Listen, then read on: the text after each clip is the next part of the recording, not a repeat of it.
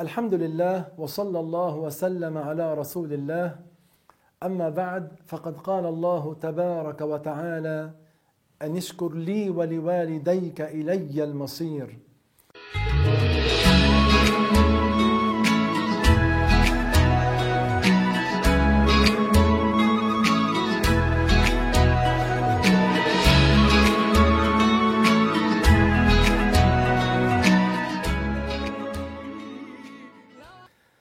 شكر الله تعالى طاعته.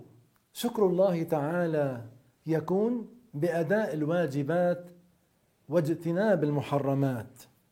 أما شكر الوالدين كيف يكون؟ ببرهما. أما قوله تعالى إلي المصير معناه مرجع الجميع إلى الله. من حيث المشروعية يطيع الولد والديه في المباح والمكروه لكن لا يجب طاعتهما في كل مباح. بر الوالدين الواجب أن يطيعهما في كل ما في تركه يحصل لهما غم بسببه. مثال ذلك. إذا طلب أحد الوالدين من الولد ألا يسافر وكان سفره بلا ضرورة وجب عليه ترك ذلك السفر. إذا كانا يغتمان بسفره. ويجب على الأبناء الذكور والإناث الإنفاق على الوالدين المحتاجين. وهذا من بر الوالدين فبر الوالدين والجد والجدة بركة في الدنيا والآخرة. والدليل على أن نفقة الوالدين المعسرين تجب على ولدهما البالغ وإن كانا قادرين على الكسب قوله تعالى وبالوالدين إحسانا. وليس من الإحسان أن يكلفهما أن يعملا. فإن من بر والديه تكون عاقبته حميدة. فاكتسب رضا والديك قبل خروجك من الدنيا. إما أن يسبقاك وإما أن تسبقهما. كثير من الناس يندمون على فوات بر الوالدين بعد موتهما ندما شديدا شديدا شديدا. في أيام حياتهما الغفلة حكمتهم ثم بعد ذلك يفكرون كيف فوتوا برهما. فإن النبي صلى الله عليه وسلم قال رغم أنف ثم رغم أنف ثم رغم أنف من أدرك أبويه عند الكبر أحدهما أو كليهما فلم يدخل الجنة.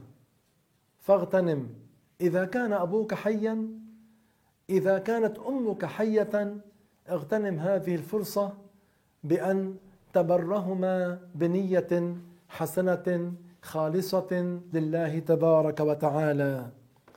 وقد ورد في الحديث رضا الله في رضا الوالد وسخطه في سخطه وهذا يشمل الأب والأم.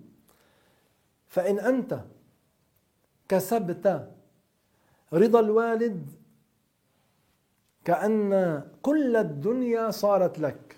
كأن كل الدنيا صارت لك.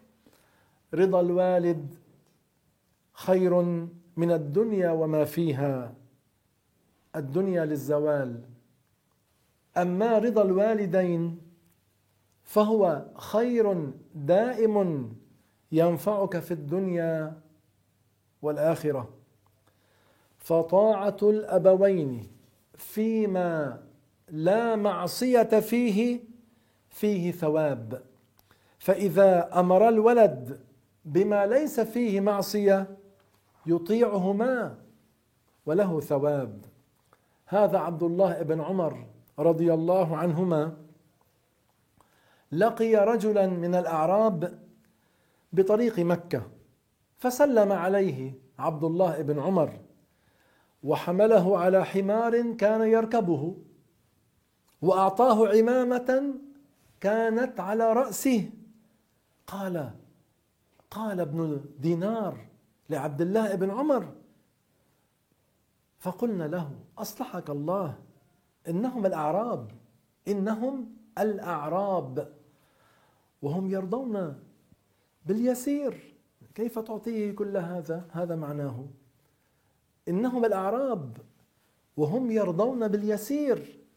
فقال عبد الله بن عمر رضي الله عنهما إن أبا هذا كان ودا لعمر بن الخطاب وإني سمعت رسول الله صلى الله عليه وسلم يقول إن أبر البر صلة الرجل أهل ود أبيه. أي أن الرسول عليه الصلاة والسلام قال إن من أبر البر أن يصل الرجل أهل ود أبيه بعد أن يولي. نسأل الله تعالى أن يوفقنا لكل خير إنه على ما يشاء قدير.